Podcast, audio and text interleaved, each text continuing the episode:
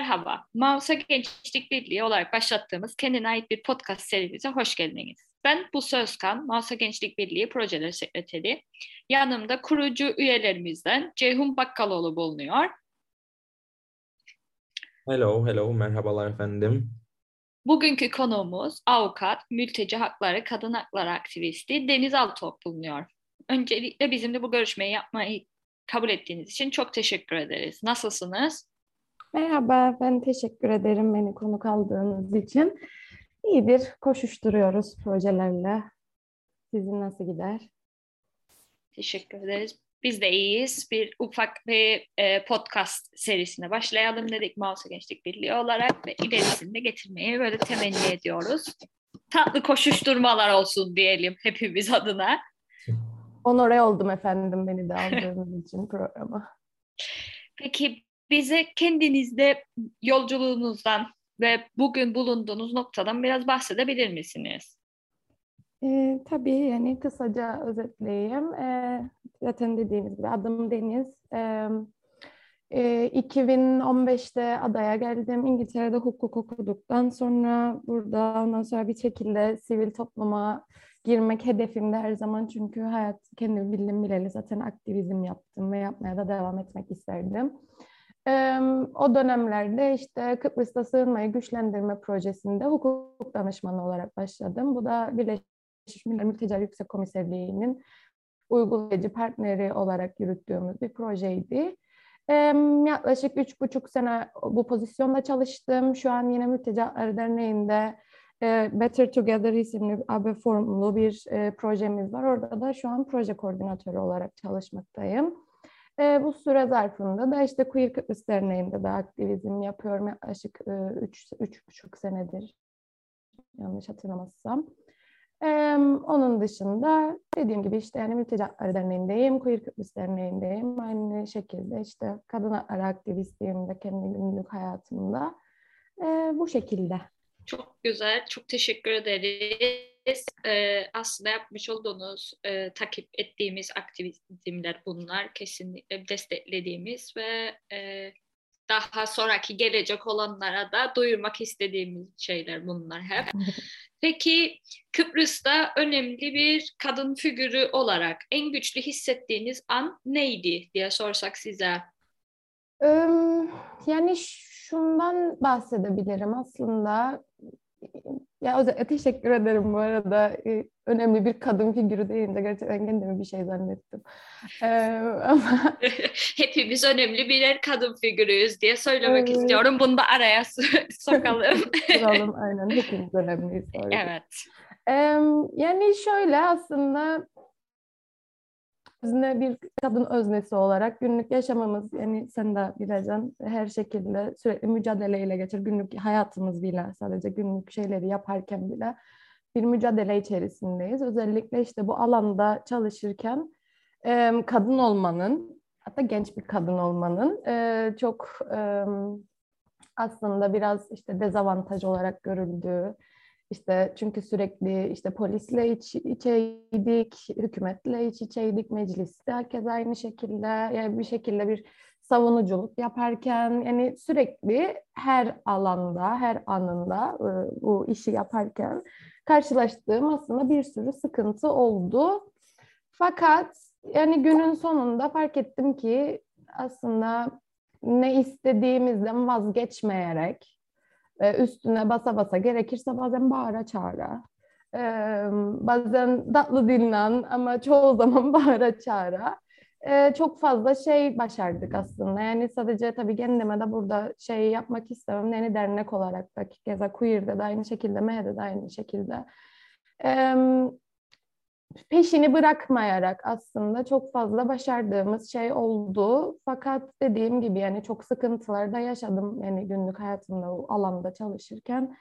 E, buram buram hisseden yani her anında bir kadın olduğum için aslında bu muameleye maruz bırakılıyorum. İşte yerimde aslında bir erkek hukuk danışmanı olsa genç yaşlı fark etmez e, benden çok daha fazla sözü dinleyeceklerdi. Fakat peşini bırakmayarak aslında çok fazla savunuculuk yaptığımız alan oldu. Ee, yani tek spesifik bir örnek veremeyeceğim buna büyük ihtimal ama böyle baktığımda genel e, bir şeye işte yasa değişimleri aynı şekilde mesela işte nefret söylemi e, yasasının girmesi ya da mesela işte insan ticareti, insan kaçakçılığının yasada yer bulması bunlar hep savunuculukla yap, yapılmış şeyler. E, Keza mülteci derneği olarak yaptığımız sürekli işte savunuculuk, işte sağlık alanında sağlığa erişimleri, çalışmaya erişimleri, eğitime erişimleri yani işte barınma, ev bulma vesaire. Yani bunlar sürekli zaten günlük savunuculukla böyle savaşa savaşa kazandığımız aslında bir sürü hak. Ee, ya da mültecilerle görüşmeye erişim, işte polisle o diyaloğu kurma, hükümetle o diyaloğu kurma, burada işte bir koruma kağıdıyla yaşayabilmelerini sağlama. Bunların hepsi işte günlük savunuculuğumuz e, sayesinde edinilmiş haklar. E, yani bunlar gerçekten evet başa şu an baktığımda asla olması gereken yerde değil ama en azından bir başlangıç olarak kazanılmış e, ve başarılmış hikayeler aslında. Evet, aslında hepsi çok güzel duyuluyor. Peki bunları e, yaptığınızda sizin de emeğiniz varken yani bunlar arasında savunmak, savunmak, bunlar için belki yüksek sesle konuşmak ve ses çıkarmak çok önemli şeyler. Size kendinizi güçlü hissettirmişse demek ki e, doğru yerdesiniz diyebilirim ben ve biz de doğru kişiyle podcastımızı yapıyoruz. Teşekkür ederim. E, biraz şeyden bahsettiniz, e, kadın olarak e, ayrımcılığa uğradığınızdan sözünüzün fazla dinlenmemesinden. Peki şu an bulunduğunuz konuma gelirken kadın olarak e, uğradığınız bu ayrımcılıklardan bize biraz bahsedebilir misiniz? Ne gibi sıkıntılarda biraz derinine inerek? Yani birinci birinci söyleyebileceğim tek şey aslında şöyle sözünün ciddiye alınmaması. Yani bir baktığında işte kendimizi geliştirmiş insanlar olarak kendi hepimiz kendi alanlarımızda yani bir şeyi bilerek bir şeyi aslında özümseyerek savunuculuğunu yapma gibi bir durumumuz var. Mesela bilmediğim bir konuda zaten savunuculuk yapmanın fakat e, karşı taraftan yani spesifik olarak şey yapmak da istemem kimseye ama mesela atıyorum işte poliste e, yaşadığımız e, ya da ne bileyim işte devlet dairelerinde yaşadığımız o şey e, tutum aslında şu şekilde. Yani e, gidip konuşun anladın derdini bakın böyledir böyledir. İşte yasada yeri var. Biz bu işte uluslararası sözleşmelere tarafı bunu uygulamanız lazım vesaire vesaire. Ya da bu benim hakkımdır bu insanları görebilirim ben aslında e, falan böyle derdini anlatmaya çalışırken o karşıdaki yüz ifadesini görün ya böyle. Yani nedir be bunun anlattığı? Yani böyle bir şey evet. cid, ciddiye alınmama böyle bir e, yani aşağı görülme aslında. E, ve keza işte meslektaşlarımın erkek meslektaşlarımın aslında buna maruz bırakılmaması bunu da gözlemlere dayanarak yani bir de bence bilinen bir gerçek aslında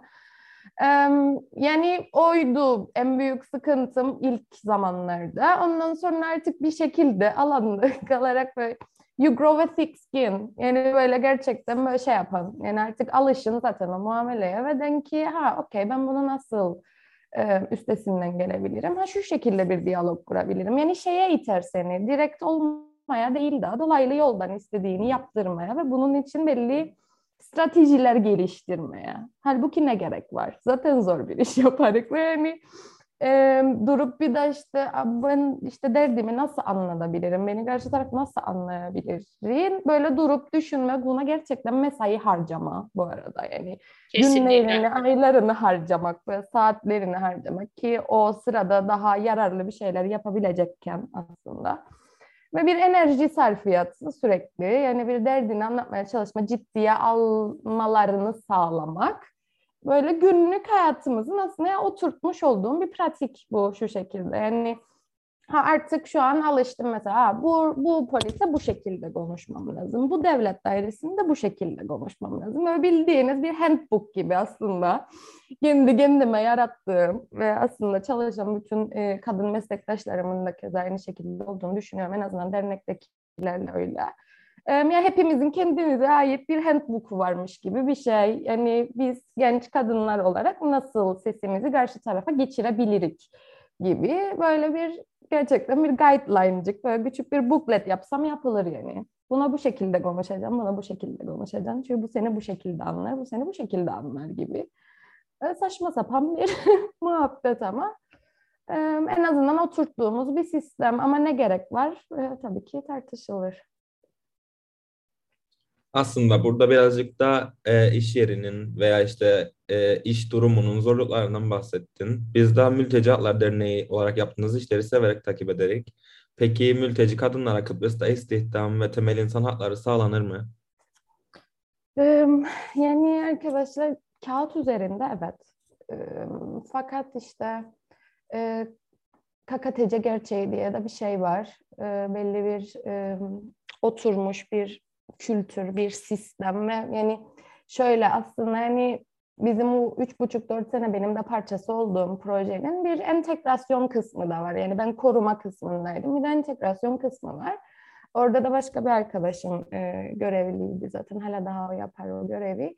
E, bu entegrasyon kısmında aslında yaptığımız şey işte e, mültecilerin, sığınmacıların e, burada yaşarken işte bu aslında basic human rights dediğimiz şeylere erişimi, mesela işte sağlığa erişim, mesela gidip bir hastanede atıyorum devlet hastanesinde gerçekten para ödemeden bakınabilmesi. Mesela dünyanın en aslında basic yapılması gereken bir şey ama bunun da savunuculuğunun ayrı şekilde yapılması. Ya da işte eğitime kez aynı şekilde, çalışmaya aynı şekilde. Ama bunlar gerçekten böyle günlük günlük uzun süreler de alan savunuculuklar sonunda kazanılmış haklar. Fakat e, gerçekliğe baktığımızda yani şöyle mülteci ailelerimiz var. E, maalesef ki şöyle sıkıntılar yaşıyoruz. Yani ailelerimizin çoğunda en azından belli bir e, oturtulmuş bir kültür e, mekanizmasından kaynaklı. İşte kadının aslında evde çocuk baktığı. E, çünkü şöyle bir şey var. Yani bir şey yardımımız yok. Mesela e, üç çocuklu bir aile hayal edelim. E, evet evde çalışan biri var. E, koca çalışıyor Kadın da çalışmak istiyor aslında ama çocuklara bakacak kimsesi yok. Bizim de devlet olarak bu insanlara sunduğumuz bakın bu kreş var burada çocuklara bakılabilir siz de işinizi yapabilirsiniz diye yönlendirebileceğimiz bir yapı yok. Ee, öyle olunca da mesela sürekli işte kontakta olduğumuz e, mülteci kadınların da esas sıkıntısı o aslında çalışmak istiyorlar. E, eğitimlerine devam etmek isteyen var aynı şekilde ama işte belli başlı aslında bu implementation kısmında sıkıntılarımız, yani haklar var fakat uygulamada çok büyük sıkıntılarımız var. Ee, o yüzden onu aşmaya çalıştık. İşte mesela işte dil bariyeri var. O dil bariyerini minimuma indirebilmek için en azından belli başlı Türkçe dersleri için işte başvurularımız oldu. İki tane üniversite var şu an bize yardımcı olan ve mültecilere e, ücretsiz Türkçe dersi sağlayan e, ki en azından istihdamları da ileride sağlanabilir. Keza işte bu dediğim gibi işte kreştir, okuldur gibi böyle bu tarz şeylerin savunuculuğunu yap, yapmaya devam ediyoruz. Şu anki böyle bir şey sağlanabilsin en azından. E, fakat işte dediğim gibi gerçekliğe baktığımızda evet hakları var ama kullanabiliyorlar mı bundan, yararlanabiliyorlar mı tartışılır. Teşekkür ederek. Burada da aslında bir sonraki soruyu da birazcık e, kapsamış gibi oldu. E, Kıbrıs'ta mülteci kadın hakları şu an ne durumdadır diye sormak isterdik. E, ekleyebileceğin bir şey var mı? Yani işte Kıbrıs'ta genel olarak kadın hakları ne durumdadır? Bunu da böyle sabaha kadar konuşabilirdik aslında var mı diye. E, fakat yani dediğim gibi evet yani belli başlı kazanılmış haklar var kazanılmış haklar diyorum aslında yani olması gereken ama bizim gerçekten böyle dişimizi tırnağımızı kazıtıp böyle kazandığımız haklar var yani dernek olarak bütün e, çalışan arkadaşlarımla birlikte. E, fakat istenilen yerde mi, idealini kurduğumuz o dünyada mıyız şu an? Asla değilik. Yani yakınından bile geçmez. Ama dediğim gibi en azından basic e, haklar var fakat daha gidecek çok yolumuz var. Toplumsal olarak mültecilere ve tabii ki size yardım etmek için neler yapabilir? Yani aslında şöyle benim her zaman söylediğim bir şey var. Bunu sürekli konuşuyor halde olmak. Yani şöyle diyebilirim size tabii ki yapılacak çok fazla şey var çok fazla insana ihtiyacımız var, çok fazla gönüllülüğe ihtiyacımız var. Çünkü derneğinde belli bir kapasitesi var, çok az insan kaynağı var. işte proje işte oraya proje yazmaktan proje yazmaktan yani belli fonlarla ile şey yapan ilerleyen bir derneğiz aslında şu an ve atıyorum bir proje olmadığında gerçekten hiçbir gelir kaynağı olmayan da bir derneğiz. O yüzden çok da sıkıntılı. Böyle bağışlara bağımlıyız biraz. Ee, ve günün sonunda şu ne kadar insan gücü olursa, ne kadar fon bulabilirsek, ne kadar bağışçı toplayabilirsek, bunların hepsinin kökünde de yatan şey şudur aslında. Ne kadar fazla insan e, bunun bilincindeyse, bu konuya hakimse, mesela kuzeydeki, kuzeyde yaşayan mültecilerin olduğundan bile haberdar olmayan bir ülkede yaşarık şu an ve e, en önemli kısım bence bunu konuşuyor olmak, bunu insanlara unutturmamak. Yani ayda yılda bir gazeteye yansıyan, aa işte yasa dışı göçmenler gibi saçma sapan demeçlere kulak asmadan, mesela bunu beklemeden, e, bunun aslında bilincinde olmak, gerçekten ülkemizde şu an ne oluyor, ne bitiyor, gerçekten mülteci gelimi var mı, adada yaşayan mülteciler var mı, bu insanların durumu ne durumdadır? Bunları sürekli konuşuyor olmanın çok önemli olduğunu düşünüyorum ki insanlara unutturmamak lazım. Çünkü gerçekten kendi çevremde de Yes Dernek olarak aktivizmini yaparak ama günlük hayatımda da bunun aktivizmini yapmaya çalışırım kendi çevremde en azından. Çünkü benim çevremde bile hala hazırda şu an burada yaşayan mültecilerin olduğunu, böyle böyle sıkıntılar yaşadığımızı, böyle böyle haklar kazandığımızdan bir haber olan bir sürü insan var. Ve şeyi düşünüyorum yani ne kadar fazla insana ulaşabilirsek, ne kadar fazla insana bunlardan haberdar edebilirsek e, o kadar fazla e, yardımcı olabilecek bize yani derneğe en azından ki bir kapasite geliştirmemiz olur. Daha fazla insana ulaşabilir, daha fazla bağış toplayabilir, daha fazla haklara erişim sağlanabilir. İnsan gücüne ihtiyacımız var arkadaşlar. Başka hiçbir şeye değil. Bu konuyu unutmamaya ihtiyacımız var. Sadece X bir haber küpüründe Aa, burada da burada da savaş çıkmış deyip hayatımıza devam etmemek lazım aslında. Yani yes tabii ki hayatımıza devam edelim ama bir yerde de böyle bir gerçeklik olduğunu unutmayalım ve elimizden gelen bir şey olursa ve yapabileceğimiz en ufak bir şey olursa yani çok basit şeyler aslında. Yani bu konuyu konuşuyor olmak, yani X bir sohbet ortamında bile böyle bir gerçekliğin olduğunu unutmamak ee, Aa, bizim de böyle böyle işte bir tane aa, ekstra buzluğumuz vardı çöpe gidecek. Aa, hayır bunu derneğe bağışlayalım. Çünkü buna ihtiyaçlı olan bir e, aile olabilir e, ya da ne bileyim yani basit şeylerden bahsederim aslında. Sadece gerçekten en kökünde yatan şey bu konuyu unutmuyor olmak, konuşuyor olmak sürekli.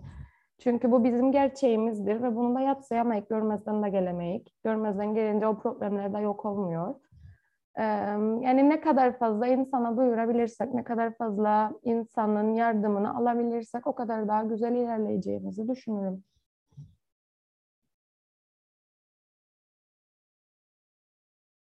Rahatça söyleyebilirim ki MGB olarak da sizin e, yanınızda olmak, belki ileride e, projeler yapmak falan tabii ki isterik biz de. E, Kesinlikle. Kesinlikle. Çok oluruz gençlere ulaşmanız açısından da hani e, gençlik dernekleri olarak genel olarak Kıbrıs'ta e, yanınızda olmak isterik diye düşünürüm. Evet. Ki son olarak kadın, erkek ve spektrumun içinde veya dışında kalan tüm gençleri ayırmadan hepsine verebileceğiniz bir tavsiye var mı? Um, şöyle diyebilirim. Um, daha daha farkında olmak, çevremizde olanların daha farkında olmak için elimizden geleni yapalım. Çünkü bize anlatılan hikayeden çok farklı hikayeler var şu an ülkede. Her alan için geçerlidir bu arada. Hani queer aktivizmi yaparken de, kadın aktivizmi yaparken de, mülteci aktivizmi de yaparken her hepsi aynı şekilde bize anlatılandan çok farklı bir hikaye döner şu an ülkede ve dünyada aslında daha bilinçli olmak daha fazla. Ya ben kendim için de mesela kendi gençliğime verdiğim bir şey konuşabiliyor olsaydım şu an kendi gençliğimden aynı şeyi söylerdim. Yani daha fazla bilinçli ol, daha fazla çabala, daha fazla oku, daha farklı görüşlerden daha fazla çevren olsun ki en azından kendini geliştir ve insanlara bir yardımın dokunsun. Ee, sadece bunu söyleyebilirim arkadaşlar. Gerçekten bize anlatılan hikayeden çok daha farklı bir e, gerçekliğin içindeyim şu an. Çok teşekkür ederek. Evet, çok doğru söyledin Deniz. Yani kesinlikle e, etrafımızdaki bu farkındalığı artırmak sadece kendi farkındalığımızı değil çevremizdeki insanların da aslında farkındalığını artırmak böyle e, sıkıntılarla böyle e, aslında güncel olaylarla daha hızlı bir şekilde çözüme ulaşmak veya en azından farkındalığı artırmak bizim için çok önemlidir. Bu sebeple de zaten e, böyle bir podcastımıza da giriştik. Umuyoruz yavaş yavaş böyle konuştukça, belli ettikçe bu sıkıntıları, sorunları biz bilmeyip de belki dinleyicilerimiz bize işte önerilerle geldiğinde daha çok öğreneceğiz hepimiz, daha çok farkında olacağız ve hep beraber öğrenebileceğimiz bir yer olsun amacıyla başladık zaten. Öyle. Yani her aktivizm zaten böyle başlamaz mı? Önemli olan gerçekten işte en başından yakınındakileri dönüştürmeye başlamaktan başlar her şey. Kesinlikle. Aynen öyle. zaman. Yavaştan biz- yapabiliriz galiba.